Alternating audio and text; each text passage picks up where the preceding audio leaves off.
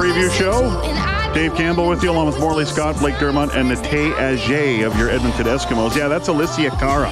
She'll be performing uh, the halftime show in about uh, three plus hours on the Brickfield at Commonwealth Stadium as Grey Cup 106 is about to get underway in about an hour and a half time on the Brickfield at Commonwealth Stadium. The uh, Calgary Stampeders trying to avoid the uh, three-peat of defeat against the uh, Ottawa Red Blacks, who are in the game for their third trip in their last four seasons and looking for their second cup in their last three seasons. Uh, we're here uh, in part by Jiffy Lube. While you get playoff ready, they make sure your vehicle is winter ready. Visit jiffylubeservice.ca and also brought to you in part by Crystal Glass because it's not just a quarterback who appreciates a clear view. Call 310 Glass or visit crystalglass.ca.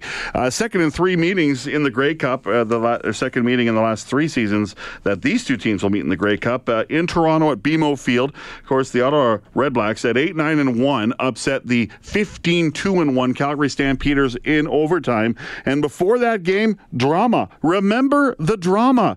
Henry Burris gets hurt in the warm up.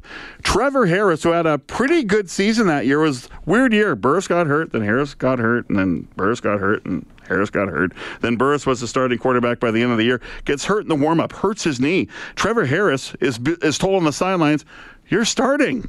It was uh, it was something else, that's for sure. Um, I remember going out, walking out on the field before the game, and just looking around, saying, "Man, I'm looking to at least wait a calendar year to to get this opportunity." And uh, sure enough, a couple hours later, I was told, "Hey, you're going." And actually, Greg walked up to me in the locker room. He's like, "Hey, man, that's why we brought you here. We got two great quarterbacks, and we're not going to miss a beat, man. Just go in there and do your thing, and we got your back." And uh, that that gave me a lot of confidence that day because you know when that whirlwind kind of hits you all at once, it's like, "Whoa, here we go." And so.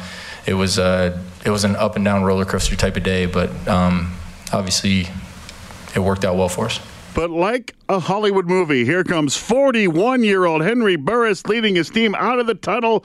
He uh, he remembers just all the drama that surrounded that uh, that moment, and of course, going on to have a great game. Well, I mean, uh, for me, running, uh, you know, just running around, you know, uh, on the field there in Toronto during warm-ups, and all of a sudden, I just feel like my knee give, and I felt a pop and a burn, and and, and that's something that you're not supposed to feel in that area, and and I've felt it before because I had, you know, I've, I've had a number of knee surgeries on both knees, and once it happened, I knew it was cartilage, and and I'm thinking, oh, it's probably just something scar tissue, something passing through, and I I continue to move forward, but every time I would bend my knee, I felt the click, and and every time I would push off on that left knee and try to straighten it out on that first push off on the drop back, I kept feeling the burn, I kept feeling the click, and I told Trevor, hey man, get ready because I don't know if I'm going to be able to go, but of course I was going to do everything in my power because I knew that was my final game, and and thankfully the entire staff uh, came together, uh, medical staff that is, and uh, put together a little cocktail for me to put into the knee ne- via injection with a needle right into the joint, and they gave me some Toradol's on top to kind of take the bite off of the pain, and uh, at that point, 20 minutes later, I was ready to rock and roll.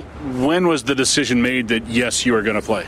Well, I, I knew in my mind, uh, as long as we could get the, the pain away and everything, and I could, uh, you know, deal with not having that clicking going and my knee locking up, uh, that that's all we needed to uh, achieve. And uh, they adjusted my brace on, on my uh, my knee brace on my left knee, and and once I was able to move around pain free and not have to worry about that, and it was off my mind, uh, the decision was made. It was about 20 minutes, uh, once kind of once all the, the all the meds kick in, and uh, which was just as the uh, anthem was going on. So once that decision was made, and and uh, I moved around and did all the drops and all the movement inside the locker room, they were like, "Hey, we don't see any reason why you can't go. You're not going to damage it any worse." I imagine you've put yourself in Trevor's spot a little bit because he was saying today, I came out and I remember thinking that, oh, I got to wait a whole calendar year before I get to start one of these games, Yeah, right? yeah. And then he said an hour later, uh, someone said, You're starting. Henry Yeah. might not be able to go. Uh, and then he's not starting. I mean, his range of emotions that day must have been incredible. Oh yeah, and I and I definitely told him thank you so much for that because uh, you know I had uh, the utmost confidence if I can go, Trevor was going to get the job done. But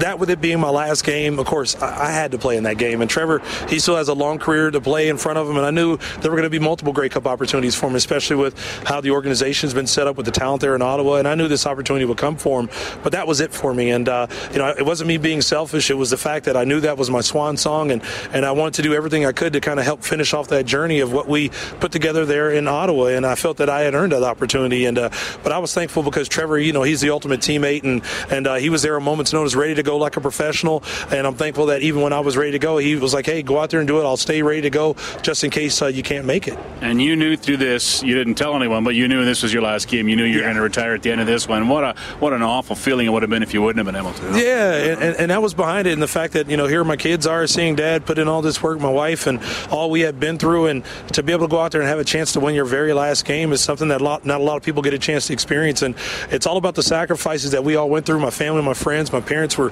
up from Oklahoma, my best friends, everybody was there. The people who had helped me get to where I was that day, and you know for them to be able to see me walk off the field in that manner, uh, it's something that you know I cry about when I watch the, the playback, and it's been played uh, several times, and seeing the the celebration after that last incompletion from different angles via video, uh, I cry like a baby when I watch it. But again, that, that had to be my moment, and uh, it wasn't where it was all about me. It wasn't that case, but for Ottawa, 40 years of not having a championship, being able to help finish off what we'd started was definitely in my mind, definitely what it was all about. And now maybe it's Trevor's turn. Yeah, definitely. And this team has a great opportunity against a, a Calgary team that you know that still has the number one defense in the league, only giving up under 10 points a game. And you know it's going to be a battle because it's always set where if you know if it's that one team that, that gives you the, the the sharpest point in your side, which for Trevor it's been Calgary, and uh, they've been his kryptonite. And so, what better setting, you know, for him to be able to go out there and, and start to cement his legacy by beating the team that people said he couldn't beat, and for Bo Levi Mitchell getting over that hurdle that people said he couldn't get over. So for both quarterbacks, it's a fitting a fitting tale for one of them that are going to walk off that field that night saying, "I finally did it." Uh, that is quarterback Henry Burris. Uh, well, former quarterback Henry Burris. He's uh, he's now working on the on the dark side, just like Nate Ajay is. Uh, Nate, you were at that game a couple of years ago in Toronto, and you were kind of watching the drama unfold. Yeah, I know. I you know got tickets uh, with a, a good friend of mine, uh, Shea Pierre. You might know who he is. Play for the Esk. Uh, uh, we end up getting you know kind of front row because something happened with the tickets and they comped us front row tickets. So uh, seats. So we are watching the whole drama unfold. We see Henry uh, kind of go off into the locker room and. We're all wondering like what's going on. Is he just is this a regular thing? Then I started looking on Twitter and everybody's talking about how Trevor Harris is possibly going to get the start. So our ears were perked up. We are watching everything, and for a while there, it looked like Trevor was going to get the start because he was taking all the reps that uh, a starter would take. And then, you know, before you know it, as the teams are coming out for the first, uh, you know, for the coin toss and and the national anthem. Uh, Henry Burris comes out with them and be like, okay, yeah, there's no way he's not playing in this game. Had a little WWE feel to it to a certain extent, right? My God, All that's all that, that's needed- Henry Burris's music. All we needed was the music. Yeah. You know, the, and the thing about that was, was was was Trevor Harris not the the East nominee as top quarterback that year too? I might. Ooh. I think he was because Burris had been hurt a lot. Yeah, and, yeah. and so so it wasn't like they were putting a slouch in there. The No, guy- that's if, very if true. that was the case, and he, you know, he was the he had won the top, and that was the that was the other part of the drama, was that he was the, the representative as the top quarterback from the from the East, and he wasn't going to start in the Grey Cup game. And Henry Burris was going to, start, and uh, it had a lot of uh, a lot of the same flavor that when Matt Dunnigan uh, won with Toronto back in 1991, I think, when they had the Rocket Ismail and and Matt had hurt his shoulder and and, uh, and they put him into the game because Rickey Foggie had won all the games all year, and then Matt Dunnigan showed up and won the Grey Cup game, but all he could throw was long balls. He couldn't throw a short one. Yeah. So- I also remember it was the BC Lions, right? They Casey Printers was the MOP that year. Yeah. At Grey Cup week, he gets awarded MOP, and then he watches Dave Dickenson start at quarterback in the Grey Cup game. That's right. That would, might have been one of Wally Buono's biggest mistakes. Yeah, it's all ever. about Yeah. uh, all about who you think can help you now, right? Yeah, that's right. Interesting. Uh, all right, uh, three fifteen. We're probably a little over about an hour and a half or so away from kickoff time for uh, the 106 Grey Cup game. Uh, Morley, Dave, Blake, Nate, we're uh, going to continue getting you set for the football game when we return here on 6:30. CHED.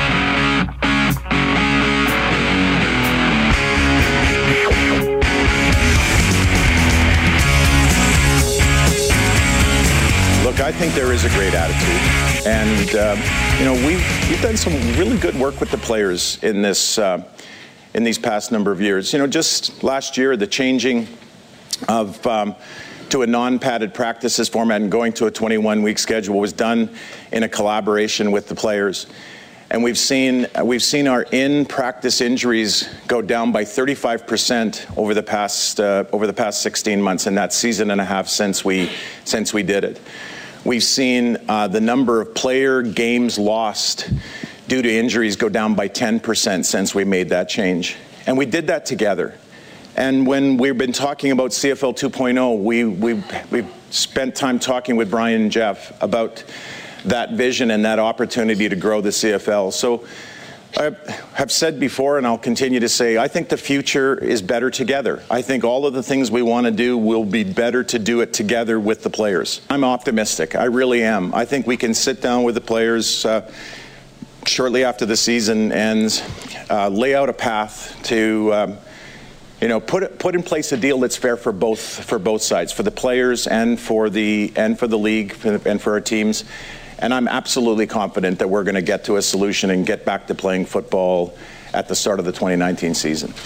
That was the State of the League address from Commissioner Randy Ambrosie earlier this week at Grey Cup Week, talking about uh, the pending story. The biggest story of this offseason is going to be the uh, the CBA negotiations. Uh, as we kind of joked about earlier, it's going to be up to the offensive lineman to figure it out for everybody else.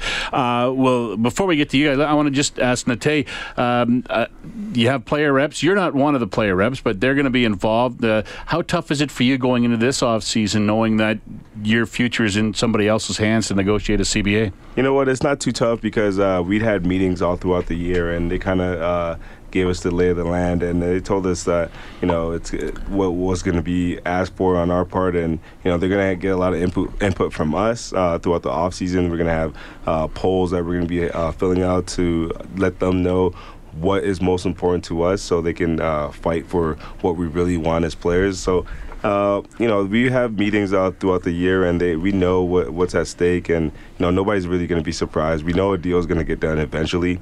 It's just a matter of uh, um, wh- uh, when, right? Not if. So, you know, we're, we're fully prepared. They did tell us to get off-season jobs, so we know it's going to be a while. Well, get an off-season job is nothing new for a CFL player, though, right? so um, that's why a lot of guys live in cities where they live now after they retire because they get that job and it turns into a pretty good post-football career.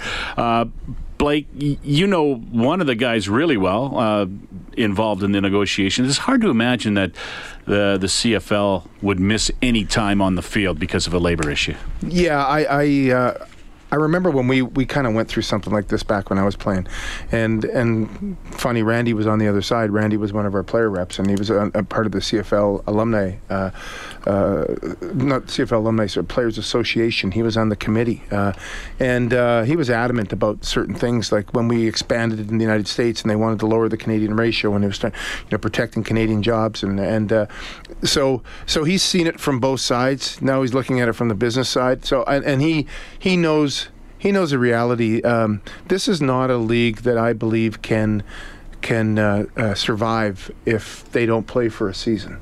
Um, it, you know, it's just, and with all the things that he's done to try to sell the league. Uh, going forward, you know, with the expansion to Halifax and and the uh, uh, agreement that they just made with the uh, Mexican Football Federation and and all of those things, I, I, think Randy really truly wants to get this done, and and, and there will be a, a some agreement uh, I just hope it doesn't go down to the last wire, uh, uh, right down to the wire. I mean, yeah, for sure. Randy Ambrosie has said since almost day one, uh, there's football season and there's business season. It's not an off season to him, but business season is on hold until this CBA gets negotiated. I mean, uh, we've talked a lot about the quarterbacks who don't have contracts and they're not signed until it's all settled.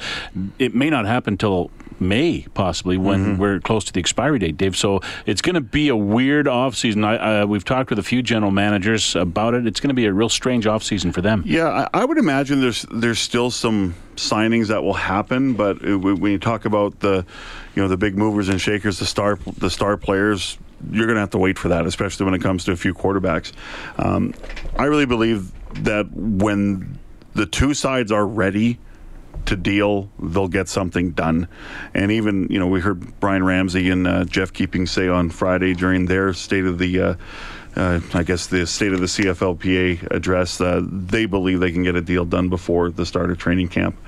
Um, you know, last time it went into training camp, I mean, I remember leaving fan day at Clark Stadium and I saw the polling station. Players right? are and I'm like, getting in one door of the van, voting, getting out the other door. and then then the voting happened, and then they they had a deal done in principle the next day, which is kind of was which was kind of weird. But you know, I, I do believe Randy Ambrosie cares about the players. Um, you know, he also has owner, ownership and, and the league to think about as well. So it's uh, I think he does understand both sides, and you have uh, you know you have players that representing the PA that understand both sides as well. So, but you know, right now I think we have a a bit of a you know a bit of a bit of a game of chicken I think right now just because one side's withholding bonuses and other side is saying well we got this contingent of star players that say we're not signing until we know what the CBA looks like It'll be a bigger story, of course, after the football game today. Let's get back to talking about the game. Uh, we heard earlier in the show from uh, Richie Leone, the punter for the Ottawa Redblacks. He's had his first Grey Cup. Uh, the punter for the Calgary Stampeders is Rob Maver. Uh, he is not at his first Grey Cup. He is a wily veteran of Grey Cups. Dave had a chance to talk with the Maver, who's pretty comfortable with the way things go at Grey Cups nowadays. Yes and no. Obviously, the third one in a row, you, you never want to say that it becomes, but things become less foreign, if that makes sense. Mm-hmm. You understand the week, you understand the practice schedules, you understand the meeting times, the shuttling back and forth, uh, the media days, how things are run. Um, just no surprises at this point, but every single cup is unique. Every single year is unique because the team changes every single year. Mm-hmm. Um, but we obviously understand that this third time here, there's definitely a job that we need to get done. Do you put added pressure on yourselves to get the job done, or do you, or, or, or is that beneficial? Not really, because at the end of the day, it's not like we were playing all year long with this weight on our shoulders. You know, you just take it one day at a time, one play at a time. So we have to do that, but we can't we can't relax at any point in the game. We can't relax at any point in our preparation. We can't think that we've arrived because we're here.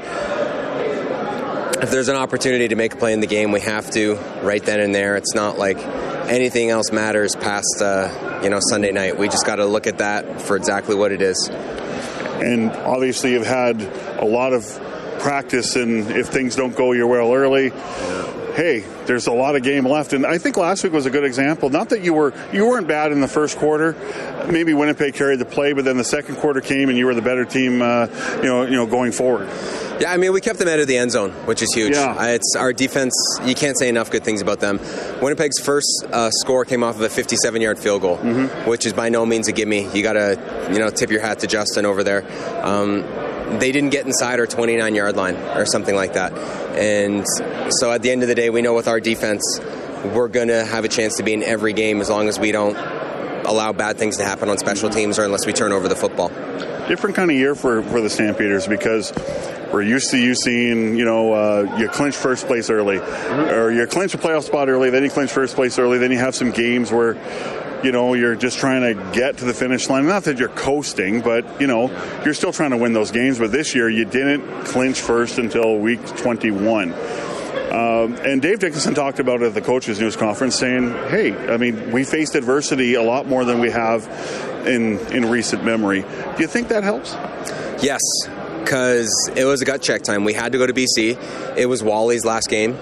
They made you know big uh, pomp and circumstance. Of course, uh, that's very well deserved. Uh, but we knew that we were going into a hornet's nest, and we knew that we had to go and play a hot BC Lions team in order to get first place. We were up 25 to nothing at half, and I think that was a great test for us. You look at that three-game uh, losing streak too. Um, you know, it's happened before at this time of the year. We also were breaking in a lot of new moving pieces Yeah. and offense. So you clinch a playoff spot, and then you get a few injuries, and it's. I also think too that if you just expect us to win all the time too, that undermines our opponents, right? Because at the end of the day, all of the other eight teams in this league are good. Uh, even if you ignore the records of some teams, you know there's dynamic players on every single team. They get paid to win football games too. So it's you know you, people can't take it for granted that we just need to go out and win all the time. Um, you still need to be cognizant of the fact that this is professional football, and we had less of an edge than our opponents did because they had more at stake than we did. It's a business week, obviously, but uh, you know, it's Grey Cup week, and I know it's a little different. It's a little weird and strange because your hotel's kind of far away from downtown by comparison of other Grey Cups. But uh, how much do you have to enjoy this moment as well? I mean, you're in a Grey Cup for third straight season, and and not many teams can say that. No, it's you know, I've said it before and I'll say it again. I, have never taken a single day of my career for granted. Mm-hmm. I know how fortunate I am to have been a part of this franchise. I know what it means. This is where I wanted to be ever since I got drafted, and I couldn't have even, you know, envisioned of saying, "Hey, you know, you're going to play in five cups in your ninth year." I mean, that's that's incredible, and um, so you know, you definitely got to stop and smell the roses, so to speak. But at the end of the day, we're here to do a job. That's Rob Maver, punter for the Calgary Stampeders. What a great run he and the Stampeders have had in their third straight Grey Cup. Haven't won the first two. They do have a, one uh, in this era. Uh, either the Stampeders or the Ottawa Redblacks will win a second cup in the last five years in this football game this afternoon. We are uh, here till about 4 o'clock today, bringing you up to date on what's going on at the uh, Grey Cup. We're brought to you in part by Jiffy Lube. Well, you get playoff ready, they make sure your vehicle is winter ready. Visit jiffylubeservice.ca. When we come back, we'll hear from a guy who grew up in Edmonton. Rick Campbell, the head coach of the Ottawa Redblacks, coming up after the news at 3.30.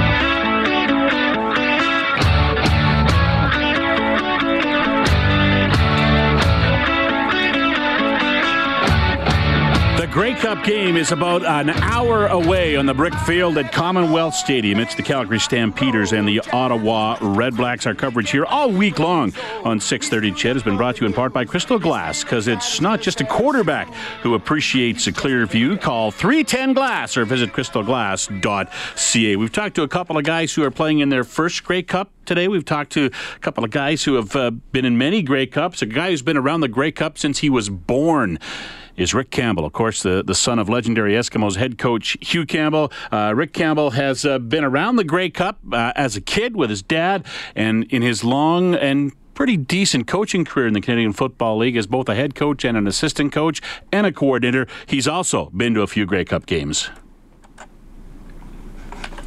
This is my seventh, so I'm three and three. So I'm trying to get a, a, winning record in the Grey Cup. So we'll see what happens. Yeah, yeah, tell me about your team this year and your journey here. I was just talking to Marcel, and he said you kind of went through the gamut a little bit this year in the way your team performed and played, and full marks for getting here. Yeah, I thought we had a chance. Um, especially in the CFL, all pro sports, but in the CFL, there's so much parity happening, and everybody goes through a rough patch where you lose a couple games. You can say that about any team in this league, including us. But the thing I liked when our when we went through those moments, our guys didn't point fingers, they didn't blame, they didn't whine, they didn't complain. They just kept uh, kept working and doing their thing, and that's a a good trait to have. I mean, uh, dealing with adversity is how you win championships in any sport, really, because every team is going to get it. Exactly. That's the key. I mean, you don't you learn about people in the tough moments, not in the. It's easy to easy to win because people are complimenting complimenting you and patting you on the back. So it's easy to be a part of a winning team. It's when you're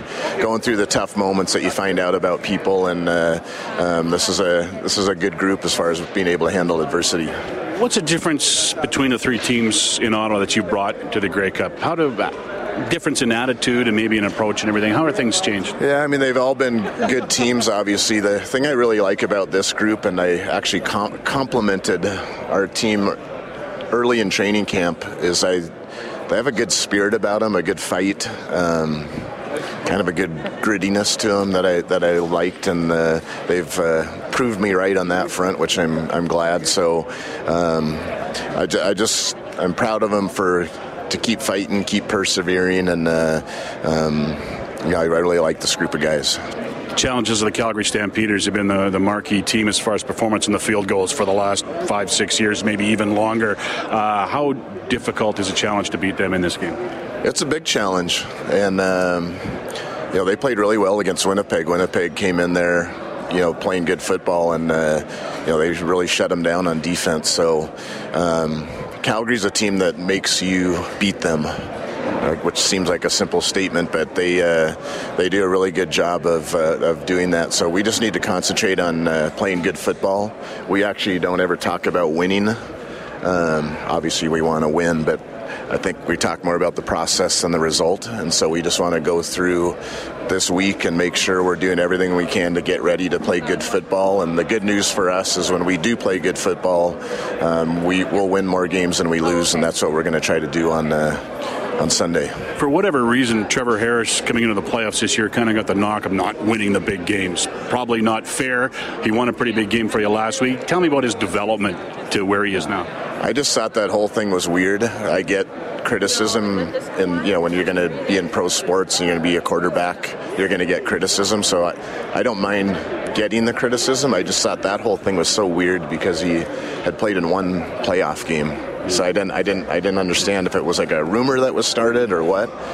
But the good thing about Trevor is he's such a hard worker and he'll prepare. If you tell him that he's playing in a preseason game and he's going to start, he's going to work his butt off to get ready to play that game, or a regular season game, or a playoff game, or the Grey Cup. So usually guys that have that consistent work ethic, um, it bodes well for them in big games because it's not like he's flipping a switch to say, well, I'm going to try harder now and prepare because it's the Grey Cup game. He's going to go about his business as he always does. How cool for you is this game to be at Commonwealth Stadium?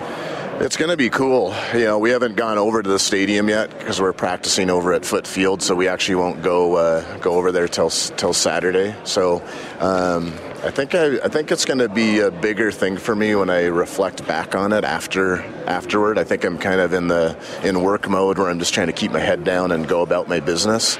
But I think it is a big deal to me. I'm just uh, I don't know if I'm just trying to keep my emotions in check and all that, so that I can do my best job for the team as far as getting ready for the game. But it is a big deal to me. This is a special place to me and a big part of me growing up. So it's it's it's awesome to be here. But I'm to do my best to just focus on uh, on the game, and then, uh, like I said, it probably hit me in a bigger way after the fact. Mom and Dad coming up. They actually are. So they haven't ever they haven't come to the previous two games when I was a head coach in the Grey Cup. They kind of gave me my space and. Um, but uh, they are coming up, so it's going to be pretty cool. I think my sisters will show up too, and my family's kind of scattered all over North America, so we don't get together often. So it's going to be uh, pretty cool to be all together and uh, be back in Edmonton, which obviously is a big, uh, big part of my uh, family. Great stuff, Rick. Thanks for this. Appreciate it. Good luck to you. You got it. Thanks. Rick Campbell, head coach of the Ottawa Red Blacks, of course, a longtime assistant in the Canadian Football League, and a guy who's grown up in the CFL and around the Grey Cup, and uh, a nice guy, one of the nicest guys guys you'll meet, and a guy that a lot of people outside of Calgary are probably cheering for today. Yeah, yeah. We used to we used to coach because he used to be around a lot. Uh, um, you know, guest coaching and and and. Uh, even before he was guest coaching, he was just around a lot. We, we just used mm-hmm. to call him Coach's Kid. Yeah. and we, I remember one time we uh, we had a we were playing a uh, we had a practice uh, a shared practice with the Stampeders down in Red Deer. Where the, well actually it was the the Stampeders practice right before us, and then we showed up afterwards. Yeah. So we all had to jump in a bus and head down there. And of course, you, you head to the back of the bus where where the offensive linemen are typically. That's where you know the back left corner kind of thing. And and we get on the bus, and there's Rick Campbell sitting in the back of it. Hey, hey, coach's kid, get out of here.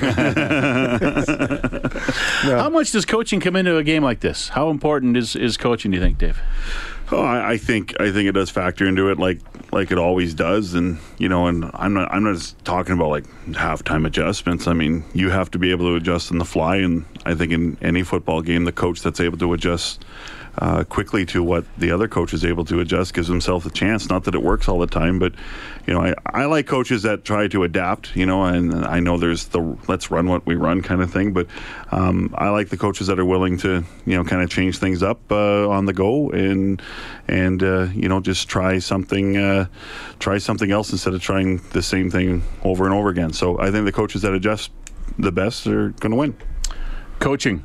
Is it more about the coordinators Nate, what do you uh, think? The coordinators be, be very important in a game like this because they're the ones really in charge of making the adjustments. Like uh, when they go into halftime, it's the coordinators that you know tell the head coach what they see and they kind of bounce ideas off each other. But they're definitely the ones in charge of making the adjustments. Uh, coaching is very important uh, uh because the coaches are in charge of uh, seeing what the other team has been doing all year long, putting together the plan and kind of getting guys to buy into why they're doing things. So I think coaching is going to is going to play a big part in this game. You know, it's funny when, when uh, I, I, wanted to hear Nate's answer uh, uh, um, before uh, uh, I spoke because having been a player You know, I, I probably would have thought it's it's how the players are going to perform. You know, how, how we're going to you know how the guys are going to go out there and, and actually execute what the coaches have done.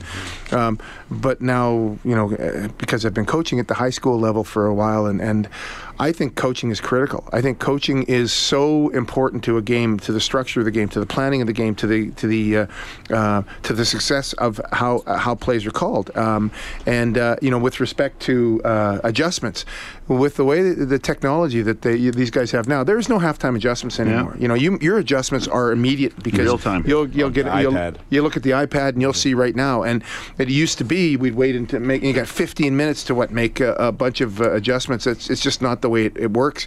If you have to wait till halftime, you've lost half the game. So so the adjustments are so quick and so immediate now. And and if you don't have the right guys that are being able to see are, are able to see that and point that out to players, but also players are. I mean, this is a this is a video game generation. I mean, these guys are used to looking at those kinds of things, and they they'll make the adjustments on their own. They have better tools now than they did before. So what you're saying is, when you were a player, it was all about the players. Now that you're coaching, it's all about the coaches. That's pretty much what I'm saying. I heard. That's pretty much what I'm saying. uh, we're going to get to predictions, and we're going to get everybody in the room. will will give their uh, their score prediction later on uh, after our next break. But I want you guys both to to pick players, or all three of you guys to pick a player from each team. Let's throw the quarterbacks out because we know the quarterbacks have to be good. Uh, is there a guy that you're really looking towards having a, a good game to help their team? Well, I was going to say Trevor Harris, but I can't now. So. You can't now, no. so come to me later. Uh, I'll start off. I'll go with William Powell. I think uh, a lot of Trevor Harris's success comes off the running game and play action passes and RPOs at the at like the like they like to say. So a lot of uh, what his success will come out of William Powell, and if he can get the ball rolling, I think uh, Ottawa will have a lot of success. Because you see, when William Powell's rolling, uh, the play actions work uh, that much more, and even even when they have the RPOs and he, Trevor has a chance to read it. Uh, when William Powell's rolling and he, he puts it into his belly, the defense sucks in, and Trevor Harris is able to hit Sinopoli, or uh, Diontae Spencer. Blake. Well, because of what uh, Ottawa does and how, how much success they've had with it, and I think when we talked about how Trevor Harris is, uh, you know gets rid of the ball really quickly, I would have said that it's a, uh, one of those receivers, and that's initially what I thought about. I thought Sinopolis had such a fantastic year this year that he's going to be one of those guys that's going to be, you know, one of those first reads.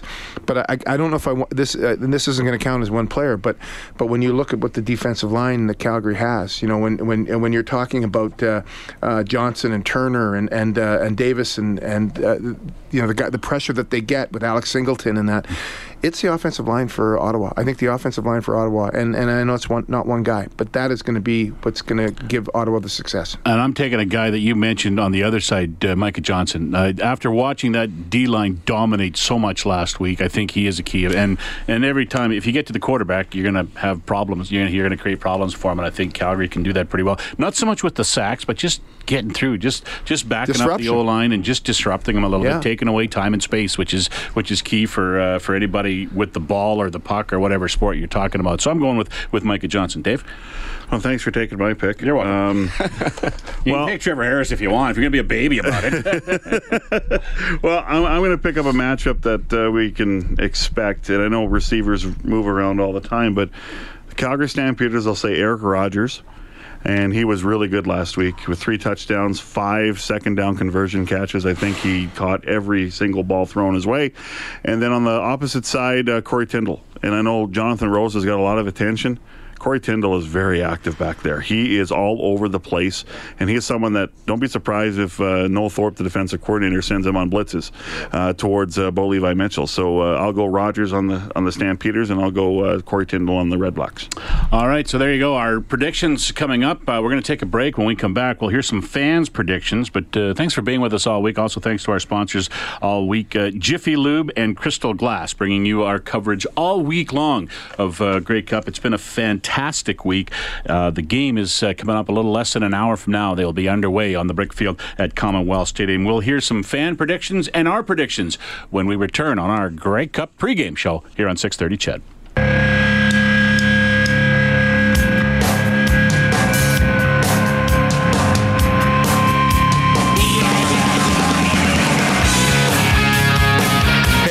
Fans, the TJ here, live on location. We're going to try to find each team's colors and try to get a prediction for this Sunday's game. Stay tuned. Follow us. I just want to get a prediction for you for the for the game on Sunday.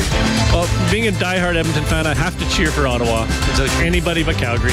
If you guys can't be in it, ABC. cheer for anybody but Calgary. Ah, awesome. Hey, Mr. Argo, how you doing? Pretty good yourself? Good. Nate J from the Edmonton Eskimos. I just want to get your thoughts on this Sunday's game coming up. Uh, I think it's going to be a good one. Last time they faced off, it was a very good game. Went to overtime. I'm excited. Uh, who do you have winning? Ottawa again. Ottawa. I love it. Being an Eskimo, can't get enough of that. Here at the Grey Cup festivity, my name is Nate J from the Edmonton Eskimos. I just want to get a prediction for Sunday's game. I think the Tiger Cats are going to win by seven.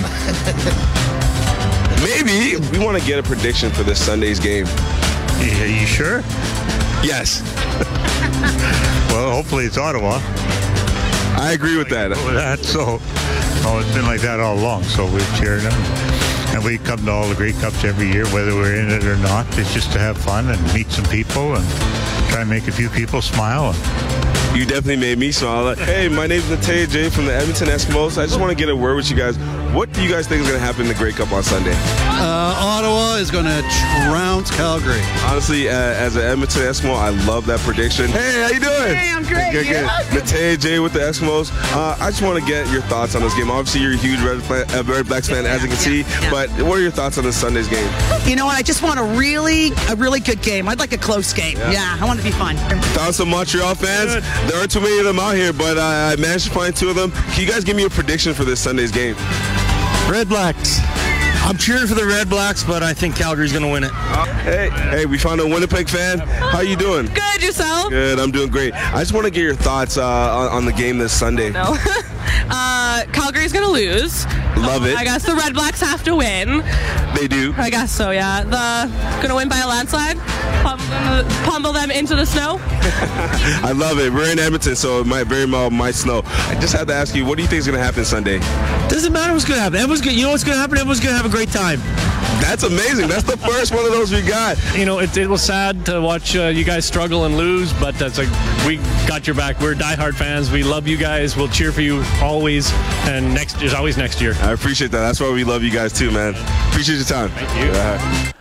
Oh, there you go. That's some predictions. Uh, we had a good time with that. Uh, I was surprised, uh, N- Natea, how, how quickly we found teams from from every uh, every city. Yeah, initially we thought it was going to be a, a bit of a struggle, but uh, it happened very quickly. And as soon as we got rolling, it, it felt like it happened like with a snap of the fingers. Yeah, I think it takes about a half an hour or so to find everybody, uh, even from Montreal, and uh, it's it, it was uh, very colorful for sure all week long down at the festival. All right, you heard the the predictions from some of the fans. Uh, it's interesting. Ottawa's kind of counting on the support, I think, because it's uh, it's Calgary uh, in Edmonton, and I think Calgary's going, come on. Why not us, right? You know, support us a little bit. But Provincial support, It's not going to happen. No. they're looking for provincial support, but it's not going to happen. So No, it's uh, I think the crowd. Uh, we'll find out how many people from Edmonton were able to find someone to sell their tickets to, and and who they cheer for. The louder the crowd is for Ottawa, you know, people are Eskimo fans are are, are in the building watching the game. All right, Sky, we've come to the point in our show. We're about to wrap things up here in the next couple of minutes uh, to make predictions.